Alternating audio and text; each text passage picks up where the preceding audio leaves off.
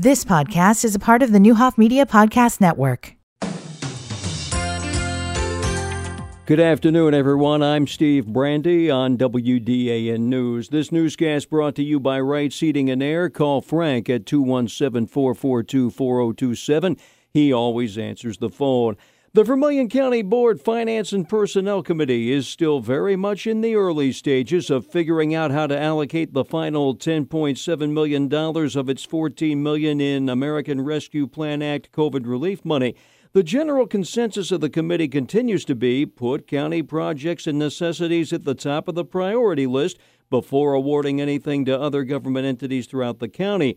But the question remains with all the different help requests the county has received from cities and villages, is the county required to allocate $1 million for non county projects? As committee chairman Steve Miller explains, they still don't know for sure. Well, we have two people who have looked at the guidelines and they have both drawn different conclusions.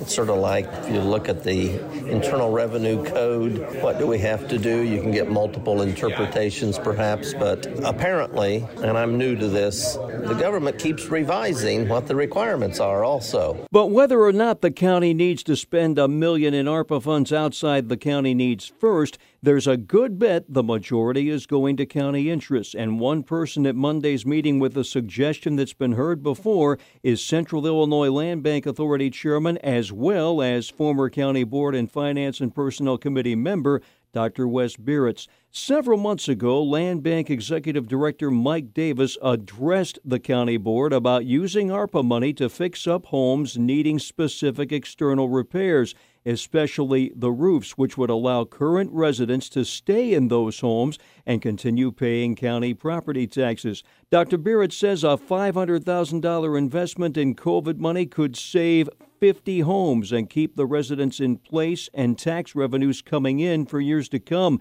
because homes, as he calls, with blue roofs, such as a temporary blue canvas, well, they're very salvageable.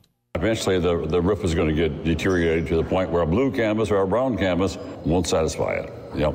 The roofs are the so, most important thing of the house. And so our investment in the roof is probably germane to the whole keeping of the house. Then there are other current county concerns that perhaps the COVID money should be used for now rather than just assuming that they'll still have a strong general fund down the road to handle expenses.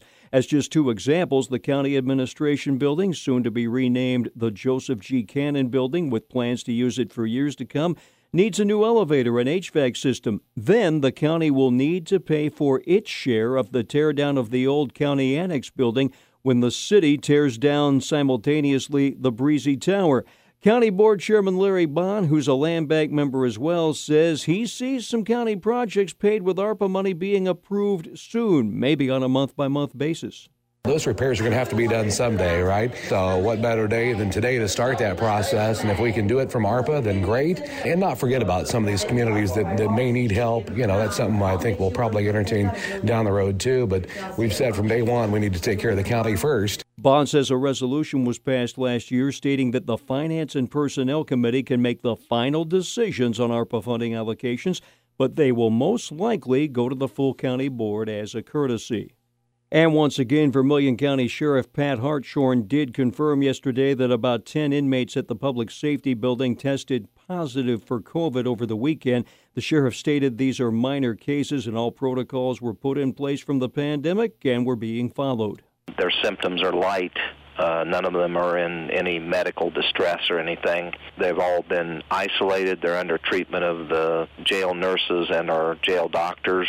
None of them have needed to be transported outside the facility for a higher level of care. We uh, have instituted COVID policies, which means that people coming in from the street into the jail are isolated for 10 days before being put into the general population. The sheriff says the department knows what the protocols are and are hoping it's all cleared up here in the next couple days. The American Farm Bureau Federation and John Deere signed a memorandum of understanding Sunday that ensures farmers and ranchers' right to repair their own farm equipment. The Illinois Farm Bureau announced the memorandum of understanding, saying the issue has been a long standing one for farmers, and the agreement gives farmers access to tools, information, and resources to repair their own equipment. From the Vermilion County news studios, I'm Steve Brandy.